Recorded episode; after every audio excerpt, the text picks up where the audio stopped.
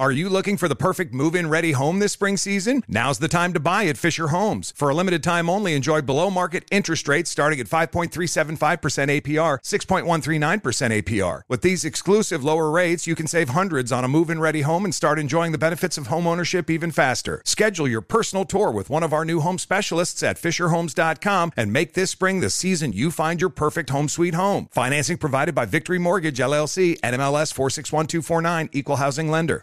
When you buy Kroger brand products, you feel like you're winning. That's because they offer proven quality at lower than low prices.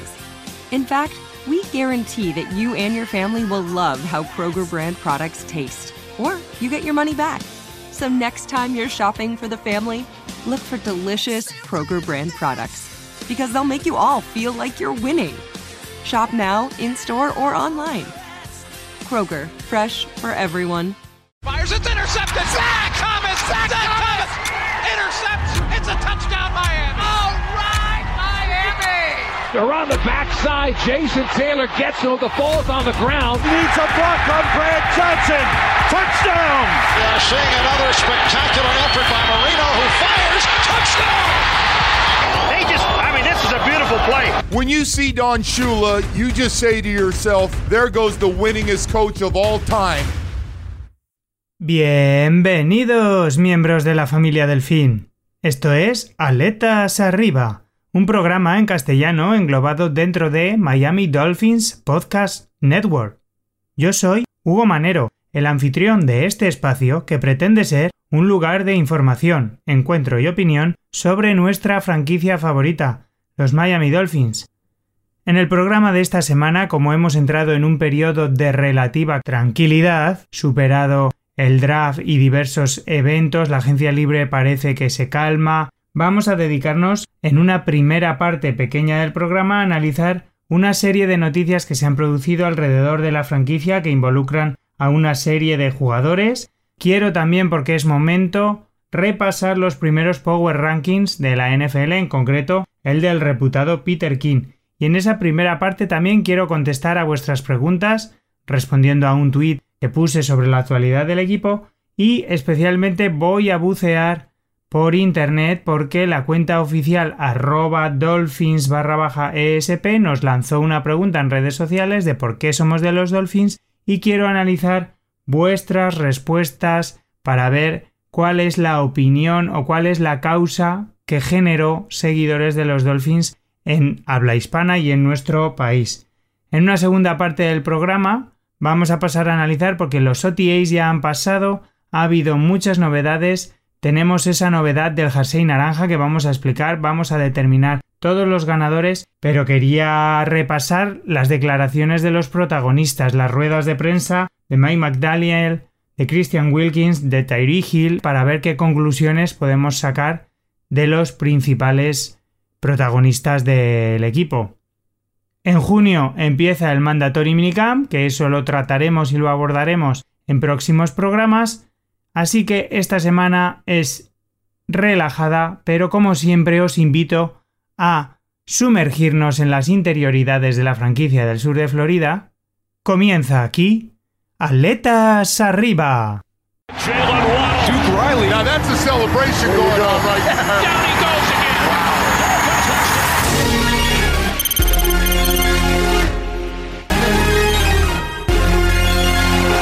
Vamos a comenzar este capítulo de Aletas Arriba repasando dos aspectos relacionados con la actualidad de la franquicia, con el roster de los Miami Dolphins. Comentábamos aquí la semana pasada que los Dolphins firmaban al linebacker edge rusher Melvin Ingram. Pues bien, para hacer hueco en la plantilla a este jugador, los Dolphins anunciaban que cortaban al quarterback Chris Streveler. Por lo tanto, parece ser que apuestan por Skylar Thompson, la selección de séptima ronda de este año en el draft, como tercer quarterback de la plantilla. Les ha debido gustar lo que han visto en el Rookie Minicamp y parece que la apuesta de futuro como un posible quarterback para los Dolphins es para Skylar Thompson.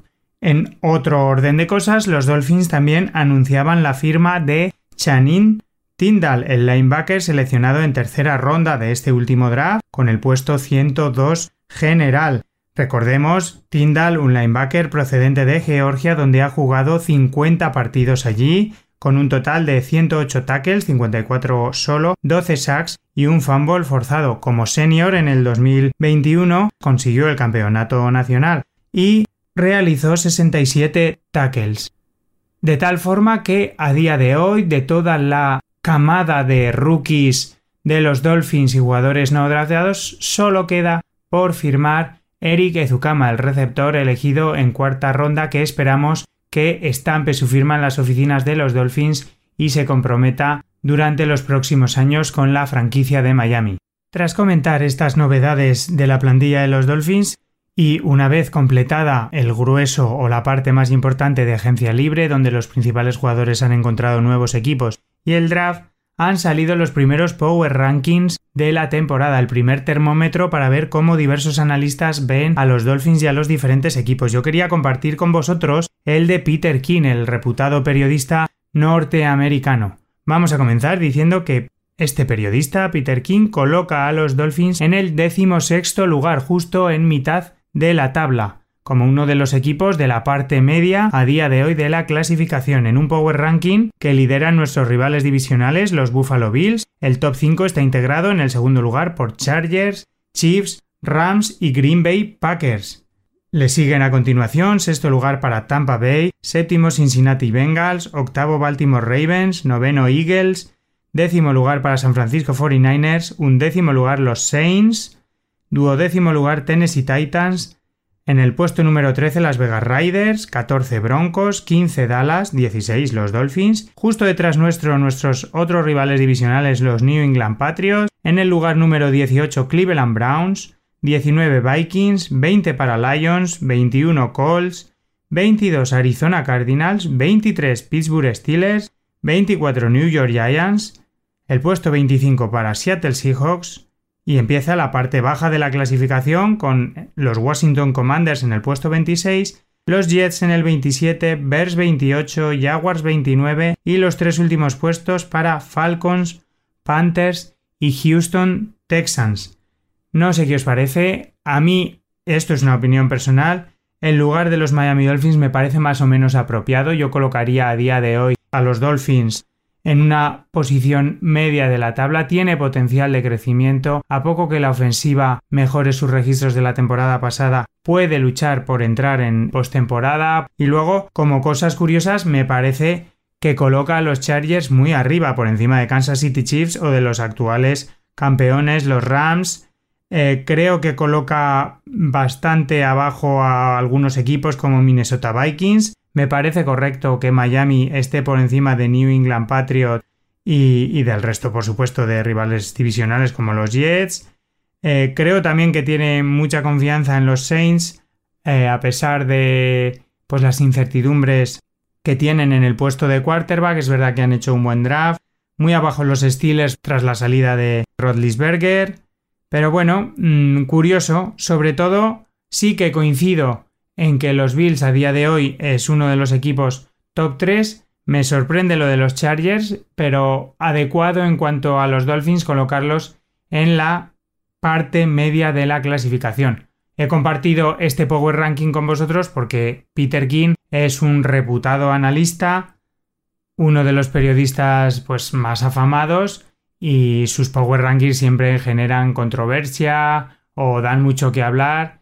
Y bueno, así, en estas alturas de la postemporada, quería dejarlo aquí. Podéis, por supuesto, escribir en Twitter, en mi Twitter personal, en el de la cuenta de Dolphins España, qué os parece este Power Ranking, si colocaríais a los Dolphins más arriba, quién es para vosotros el número uno, quién es el peor equipo de la N F L o el equipo que está clasificado en el último lugar, que en este caso serían los Houston Texans. Veremos, queda mucho de aquí al inicio de la temporada, esto queda luego en papel mojado porque hay que demostrarlo sobre el terreno de juego y esperamos que los Dolphins al final del año consigan estar más arriba de lo que nos coloca Peter King en esta clasificación.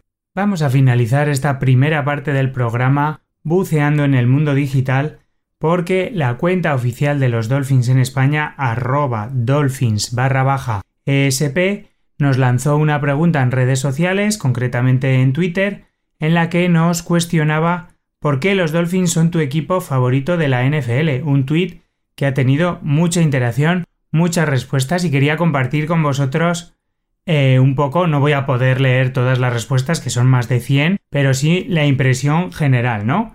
En líneas generales, tengo que decir que muchos aficionados, digamos, entre comillas, más recientes, se aficionaron a los Dolphins o se hicieron de los Dolphins por Ace Ventura, los más antiguos por Dan Marino, otros por juegos como el Madden. Recordar que estamos hablando de aficionados en España o en Latinoamérica, en países de habla hispana, México, Argentina, Venezuela. Pero bueno, vamos a repasar algunas de las respuestas porque me parece muy interesante conocer qué nos ha llevado como ciudadanos españoles o alejados de Miami a elegir a esta franquicia, ¿no? Voy a empezar a leer algunas respuestas.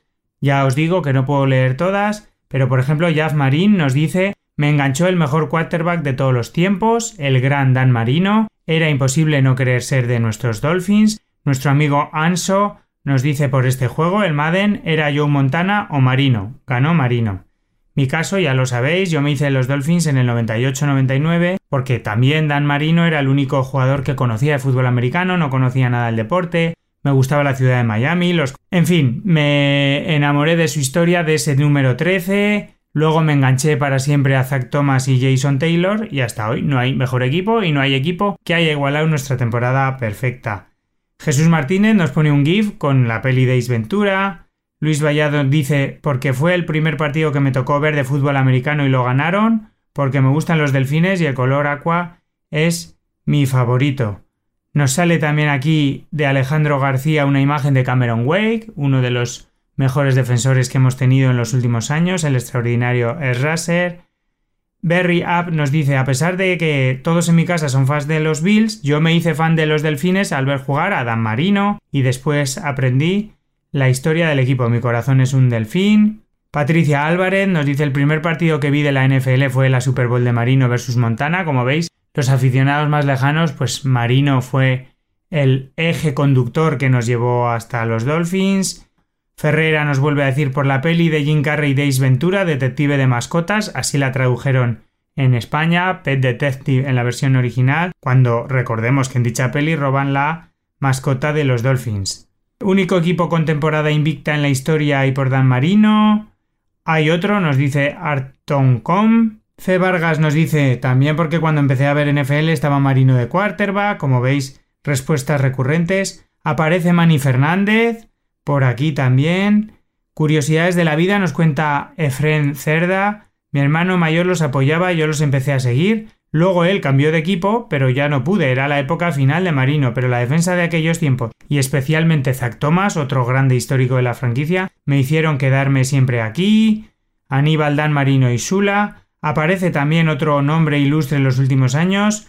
R B B nos dice, yo por Ricky Williams, luego ya había un tal Zach Thomas y para siempre de esta tremenda franquicia. Óscar Treviño vuelve a repetir por la peli de Ace Ventura. Arturo Garza por Don Shula y su equipo perfecto, después por Dan Marino. En líneas generales ya os podéis hacer una idea. Creo que la conclusión que podemos sacar es que mucha gente en las últimas temporadas, o digamos la gente más reciente que no le tocó ver los grandes años de Dan Marino, la temporada perfecta, porque en aquellos años era muy difícil verlo en España, se ha aficionado a través de Ace Ventura al descubrir allí la mascota de los Dolphins, la ciudad. Espero que dentro de unos años las respuestas, pues si hiciéramos la misma encuesta, sean por Tua Tagovailoa, por Jaylen Waddle, por Javon Holland, por esta camada de jugadores jóvenes que tenemos que nos pueda llevar a un futuro inmediato exitoso deportivo, y la gente más antigua que conocía el nombre de Dan Marino porque es una figura mediática y universalmente conocida, pues se hizo en los Dolphins principalmente por ese gran quarterback, por Don Shula, por su temporada perfecta, porque la ciudad de Miami llama a sol, calor, parece que la sentimos cercana. Así que quería compartir un poco este sentir general del aficionado español con respecto a por qué se hizo de los Miami Dolphins. Quiero terminar esta primera parte del programa también inmerso en el mundo digital, porque a través de mi cuenta personal de Twitter, arroba Hugo Manero uno, puse un tweet, os lancé si teníais alguna pregunta o cuestión relacionada con los O T As que acaban de celebrarse Por una primera parte, Carlos me pregunta: hola Hugo, mañana puede que se agite el mercado, ¿crees que puede moverse la franquicia en este sentido? De los undrafters que hay ahora mismo, ¿cuál piensas que puede hacer el roster? Gracias. Bueno, yo creo que el mercado está tranquilo, no creo que Miami vaya a realizar muchas locuras, no sé cómo está el interés por determinados jugadores, hace días que no se anuncian visitas o trabajos con determinados jugadores, pero habrá que estar atentos porque, como dijo Chris Greer, van a seguir potenciando la plantilla de aquí al inicio de la temporada, o sea que no podemos descartar nada. En cuanto a la segunda pregunta, de los undrafters que hay ahora mismo, ¿cuál piensas que puede hacer el roster? Creo que ya lo he comentado aquí, lo comenté en el programa anterior. Me gusta mucho Veron McKinley, creo que es un defensive back que tiene mucha inteligencia, mucho olfato para llegar al balón, para generar turnovers, que brilla especialmente en la defensa zonal y creo que puede ser eh, uno de los integrantes de la plantilla. El otro nombre que me gusta por cualidades, por condiciones y porque se puede aclimatar a lo que busca Mike McDaniel para la línea ofensiva es Kellen Diaz, el tackle de Arizona State, que tiene un perfil muy atlético, idóneo para jugar en un esquema zonal. Vamos a pasar con la siguiente pregunta porque Fren me pregunta: ¿qué tal Hugo? ¿Lo de J C Tretter es una posibilidad real o solo ilusiones que nos hacemos como fans? Saludos. Pues no tengo la respuesta, no sé si ahora mismo hay opciones de que los Dolphins firmen a J C Tretter o a cualquier otro center, sería elucubrar por mi parte. Vuelvo a repetir que lo que dijo Grier es que van a seguir potenciando la plantilla. Parece ser que en estos O T As y en este inicio de mandatory minicamp que comentaremos la semana que viene, están probando a Connor Williams como center, están valorando a los diferentes jugadores de la línea ofensiva en distintas posiciones, porque hay muchos de ellos que tienen versatilidad para adaptarse a diversos puestos, o sea que hasta que no haya algo más definido no podemos contestar. Así que si os parece terminamos esta primera parte del programa, vamos a pasar, como os digo, con la siguiente porción, vamos a analizar esos O T As. No ha trascendido gran cosa de la parcela deportiva, los medios han sido bastante escuetos en sus valoraciones y vamos a hablar de la principal novedad que han traído estos O T As y estos entrenamientos de los Dolphins, como es ese jersey naranja. Vamos a hacer un pequeño descanso y pasamos ya con el análisis de los O T As.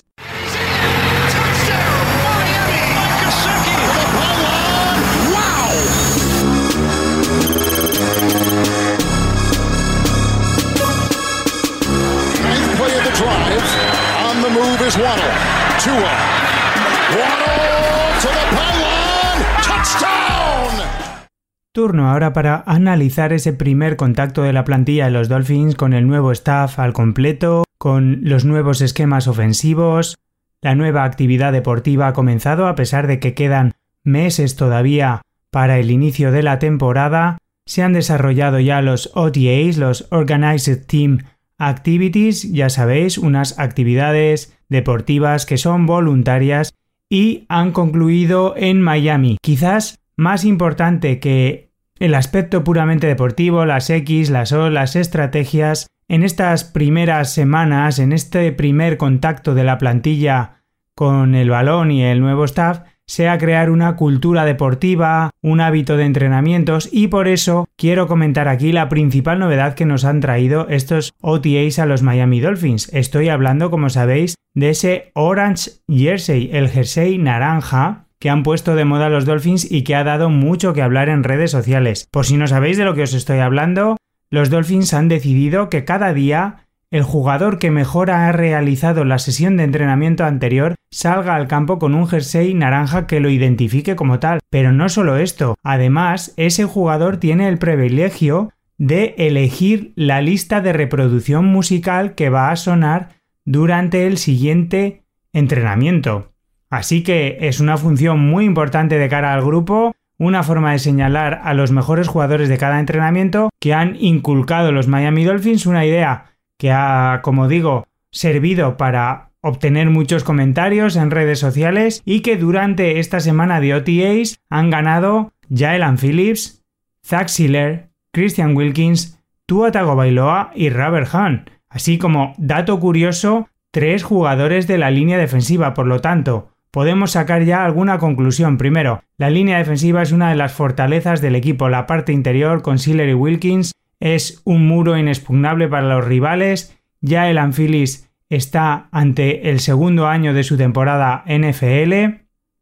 Ya tiene un año de experiencia, rompió el récord de sacks durante su temporada de novato con los Miami Dolphins y esperamos grandes cosas de esa línea defensiva. Es esperable también que la parcela defensiva necesite menos ajustes porque hay una gran continuidad. Josh Boyer continúa como coordinador defensivo y la estrategia defensiva y el grupo está más mantenido. Pero bueno, buena señal que tres jugadores de esa línea defensiva hayan obtenido el jersey naranja la primera semana. Si hacemos una lectura negativa, a mí no me gusta ser negativo en mis valoraciones y mis comentarios, por otra parte parece que de momento la línea defensiva está superando a nuestra línea ofensiva que requiere más ajustes, pero que confiamos que con trabajo duro y con los jugadores y el potencial que hay, va a configurar una gran unidad. Con respecto a la parte ofensiva, es meritorio que Tua Tagovailoa obtuviera un día ese jersey naranja. Sabemos que está con más confianza, se nota en sus declaraciones, en rueda de prensa, hemos visto vídeos, ya sabéis que la figura de Tua siempre da mucho que hablar para bien y para mal, pero bueno, algo positivo que sea un jugador que parece que con la confianza de Mike McDaniel y en el nuevo esquema ofensivo se encuentra más cómodo y del que podemos esperar grandes cosas. Y también otra grandísima noticia es que Robert Hamm, ese línea ofensivo de tercer año que ha estado jugando como right guard, eh, pues haya obtenido también ese privilegio de poseer el jersey naranja, de elegir la lista de reproducción y ser uno de los elegidos por el staff técnico. Si os parece, vamos a explicar un poquito porque vamos a analizar las ruedas de prensa de los protagonistas de estos O T As. Han empezado ya también el mandatory minicamp, pero creo que eso lo analizaremos de manera conjunta en otro programa porque es mejor que ir analizando día a día. Así que me parece muy interesante revisar lo que han dicho los protagonistas de los Dolphins en rueda de prensa sobre estos O T As y podemos comenzar con la rueda de prensa de Mike McDaniel, donde además nos da datos muy interesantes sobre el origen de este Orange Jersey. Preguntado sobre el origen de este jersey naranja, de quién había sido la idea, nuestro entrenador Mike McDaniel dijo que la idea surgió del entrenador John Embry, asistente del head coach y entrenador de Titans de la plantilla. Nos comentó que entre el staff técnico se comentaba o se hacían una serie de bromas, entre comillas, sobre la capacidad de Mike McDaniel como D J para elegir la música de las sesiones de entrenamiento y que surgió la idea, un día John Embry le trajo la idea de designar a un jugador, al mejor jugador del entrenamiento anterior, con este jersey naranja y otorgarle la capacidad de elegir la lista de reproducción musical que iba a sonar durante el próximo partido. Así que fue una idea de John Embry.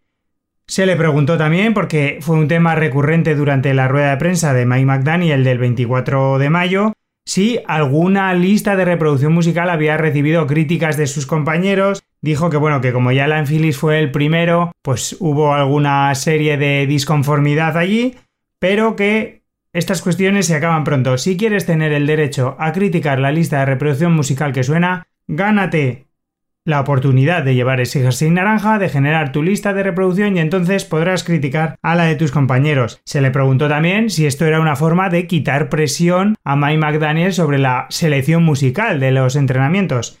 Y bueno, nuestro entrenador dijo que era una consecuencia, digamos, colateral, pero que él veía múltiples ganadores en el proceso porque el resto de compañeros respetaban mucho al jugador que era designado con ese jersey naranja, y que incluso aunque perteneciera a su unidad, pues entre sus compañeros había una gran alegría cuando el jugador elegido era nombrado y salía a entrenar con su célebre peto naranja. Así que me parece una idea muy positiva, muy original, que creo que viene a hacer grupo, que da un estímulo a los jugadores durante los entrenamientos, que les otorga una condición que es importante de cara al grupo y que, como he dicho al inicio un poquito de esta parte del programa, creo que a estas alturas de la temporada, con un nuevo staff técnico donde es más importante generar adhesión en el grupo, ritmos de entrenamiento, dinámicas de equipo, me parece una idea fabulosa, positiva, estimulante para los jugadores y que nos han explicado aquí cómo surgió.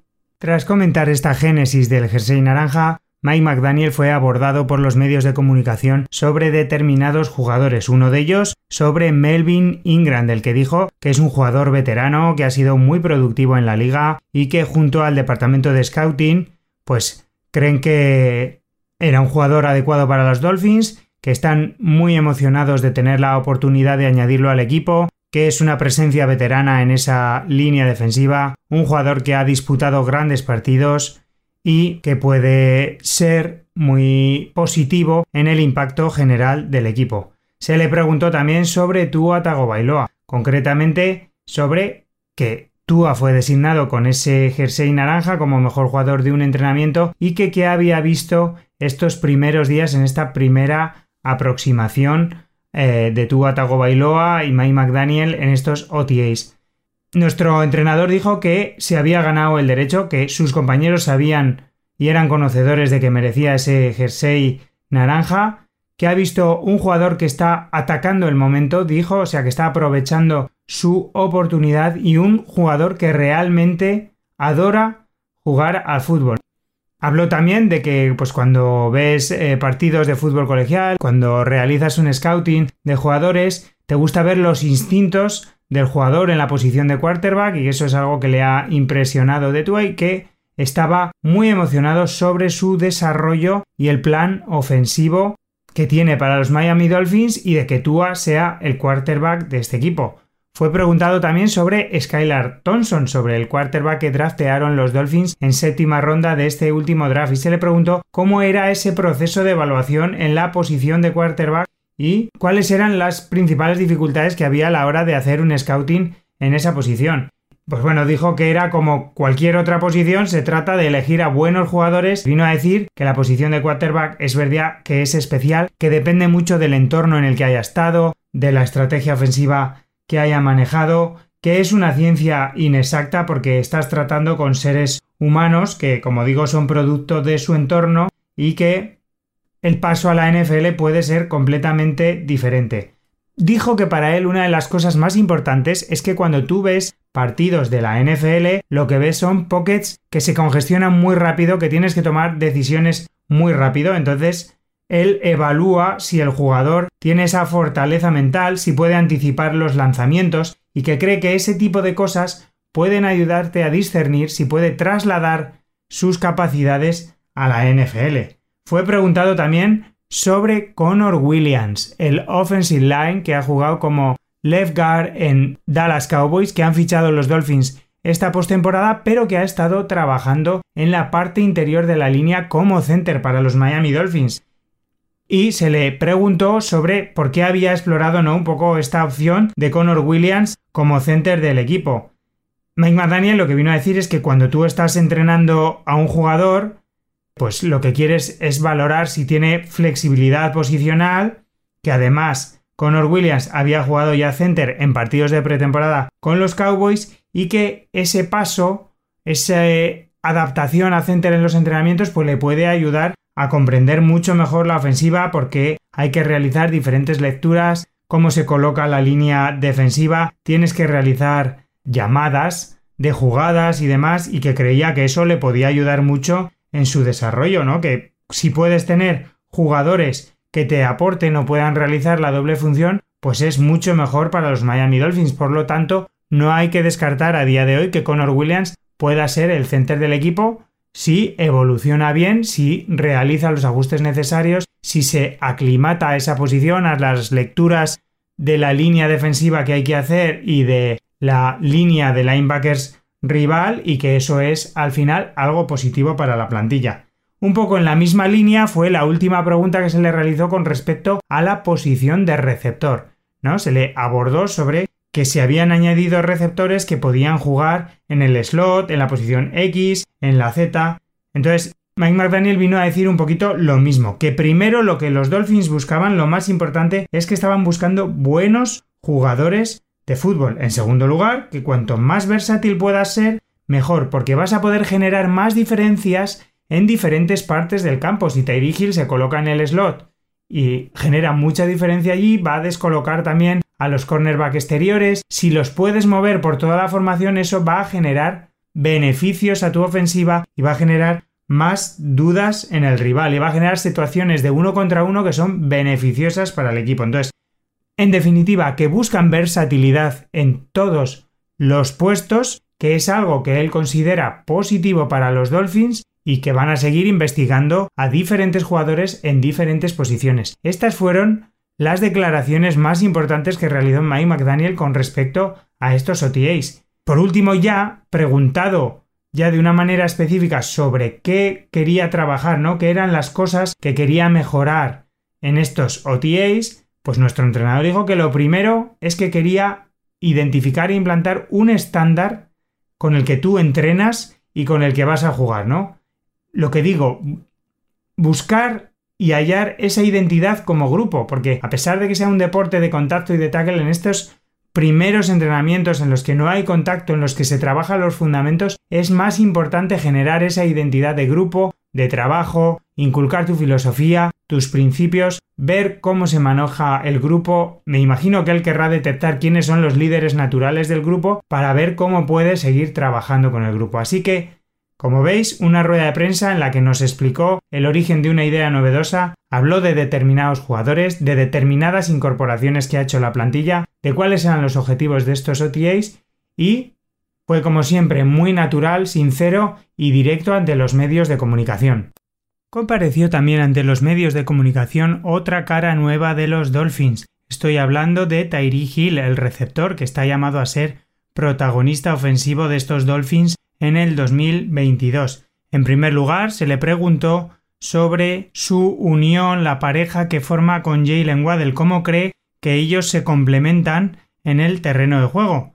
Tyreek Hill vino a decir que se complementan muy bien, que tener al lado a otro jugador que es muy veloz pone mucha presión en los coordinadores defensivos rivales y que está realmente emocionado por ver qué puede hacer Tua con dos receptores como ellos. Se le cuestionó también sobre su capacidad como receptor, sobre su velocidad, esa capacidad que tiene para generar diferencias. Eh, vino a decir Tyreek Hill que él lleva mucho tiempo en la liga, que da igual, que puede ser el jugador más rápido del equipo, pero que al final lo que tienes que hacer es saber colocarte, saber dónde estás y ganar timing con tu quarterback. Yo quiero pensar que es una de las cosas que está trabajando estos O T As, tener ese timing preciso con Tua Tagovailoa para luego demostrar conexión en los partidos reales. Se le interrogó también sobre la posibilidad de que tomara algún día libre como presencia veterana que es, y aquí demostró mucho liderazgo porque dijo que cuando él vino aquí, vino a trabajar. No vino por el dinero, que quería ser un líder del equipo, que quería liderar al equipo y toda esa serie de cosas son las que estaba intentando trabajar, ¿no? Quería demostrar con hechos a todo su equipo que ha venido aquí para trabajar y ser una voz visible y cantante de la ofensiva del equipo.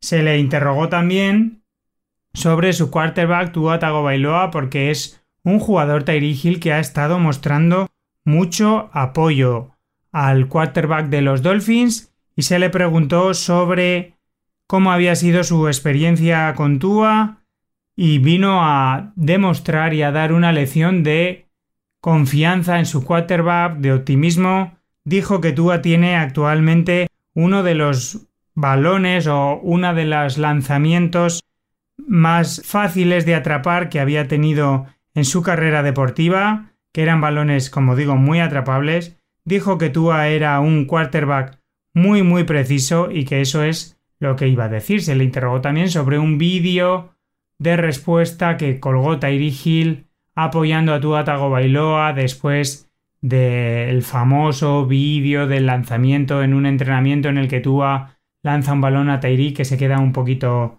corto. Y Tyreek lo que vino a decir, que él siente que en el fútbol todo es una cuestión de confianza y que él confía mucho en su quarterback, que estaba convencido de que pueden ayudarle a, da- a otorgarle toda la confianza en el mundo y mejorar la actuación de Tua Tagovailoa, que el cielo es el límite para Tua, que es un talento enorme y que tiene muchísimo talento en su brazo. Se le cuestionó y se le preguntó también sobre su propia confianza, sobre la confianza de Tyreek Hill. Vino a decir que siempre ha sido así, que es algo que sus abuelos le enseñaron desde pequeñito, que sin confianza no puedes lograr las cosas que te propones en esta vida y que en estos O T As quería aprender del, del entrenador Mike McDaniel, del offensive coordinator Frank Smith y del entrenador de receptores Wes Welker, que quería elevar un poquito más el nivel de su juego todavía si cabe, y que esa era la forma en la que él pensaba y cómo se enfrenta a cada entrenamiento de estos O T As. Así que, como veis, una rueda de prensa en la que demostró apoyo a su quarterback, confianza, liderazgo y que ha venido a Miami con muchísimas ganas de trabajar y convertirse en un líder de los Dolphins del dos mil veintidós. Y si hablamos de liderazgo, no podemos olvidarnos de uno de los adalides defensivos del equipo. Estoy hablando de Christian Wilkins, que compareció también ante los medios de comunicación. Un jugador muy querido dentro del vestuario, extrovertido, divertido y con un gran rendimiento dentro del terreno de juego. En primer lugar, se le preguntó que cómo se enfrentaba a estos O T As, cómo habían sido estos días primeros de entrenamientos, de contacto con el nuevo grupo. Dijo que habían sido muy divertidos, que habían sido muy buenos, que estaban trabajando diariamente intentando sacar lo mejor de sí mismos, que había días para todos, días en los que dominaba la ofensiva, días en los que dominaba la defensiva, pero que habían sido sobre todo divertidos y competitivos. Se le interrogó también sobre cuál había sido su reacción al enterarse de que Melvin Ingram se unía al equipo, y vino a afirmar pues que era obvio que Melvin había sido un buen jugador en la liga durante mucho tiempo, que siempre es bueno tener jugadores así, con su experiencia, con su nivel deportivo sobre el terreno de juego, que era muy bueno para el equipo y que estaba realmente emocionado de contar con él. Se le abordó también sobre cómo se afrontaba, ¿no?, estos O T As después de que se mantiene una continuidad defensiva en el equipo, si eso ayudaba, y vino a decir que efectivamente esas cosas ayudan mucho porque hay ya una cierta química, las jugadas ya están establecidas, que tienen mucho entendimiento con Zach Sieler y que incluso no se tiene que comunicar con él, que sabe lo que va a hacer cada uno y lo que está haciendo por detrás, por ejemplo, el Landon Roberts. Se le cuestionó también sobre nuestro protagonista anterior, sobre Tyreek Hill, y se le preguntó específicamente que cómo era enfrentarse a Tyreek Hill o cómo era verlo en el equipo. Dijo que obviamente era un grandísimo jugador, que crea un entorno competitivo y que ha sido ha hecho muy competitivos a los equipos donde, donde ha estado, que es realmente bueno en lo que hace, que hace y convierte a nuestra secundaria en estos entrenamientos mejor, que hace al quarterback mejor y que, en definitiva, todo aquel que está alrededor suyo lo hace mejor. También se le interrogó sobre cómo era enfrentarse a los nuevos miembros de la línea ofensiva de los Dolphins, en concreto a Connor Williams, y la versatilidad que está demostrando en estos O T As.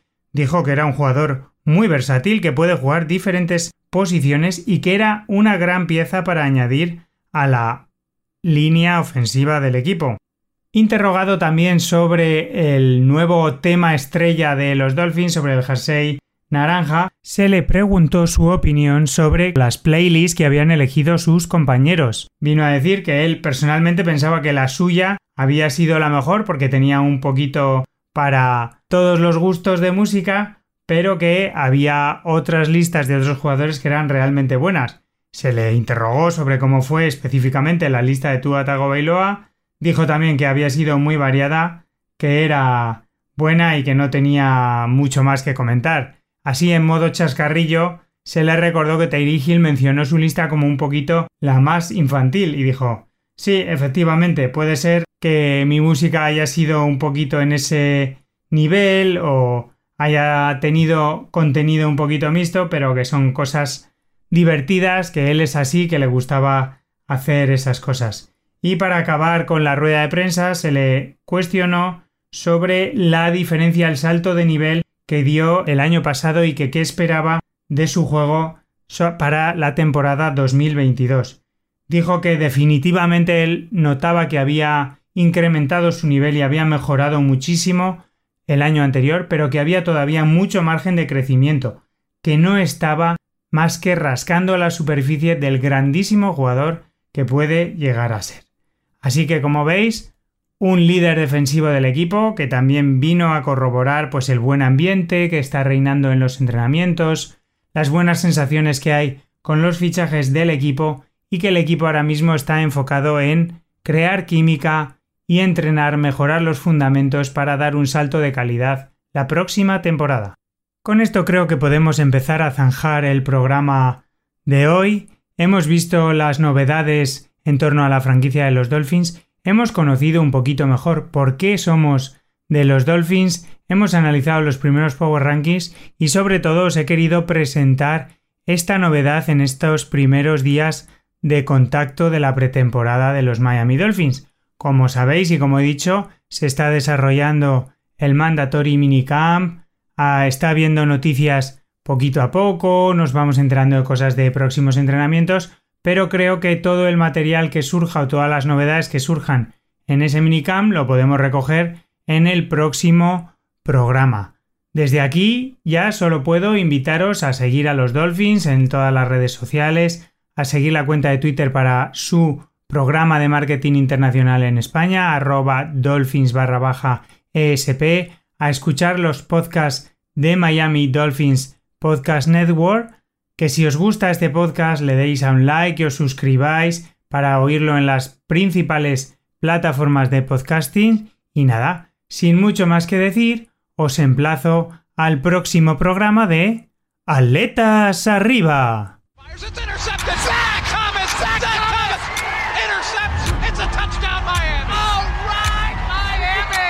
They're on the backside. Jason Taylor gets him. The ball's on the ground. Needs a block on Brad Johnson. Touchdown. Yeah, seeing another spectacular effort by Marino, who fires. Touchdown. They just, I mean, this is a beautiful play. When you see Don Shula, you just say to yourself, there goes the winningest coach of all time. Are you looking for the perfect move-in ready home this spring season? Now's the time to buy at Fisher Homes. For a limited time only, enjoy below market interest rates starting at five point three seven five percent A P R, six point one three nine percent A P R. With these exclusive lower rates, you can save hundreds on a move-in ready home and start enjoying the benefits of home ownership even faster. Schedule your personal tour with one of our new home specialists at fisher homes dot com and make this spring the season you find your perfect home sweet home. Financing provided by Victory Mortgage, L L C, N M L S four six one two four nine, Equal Housing Lender.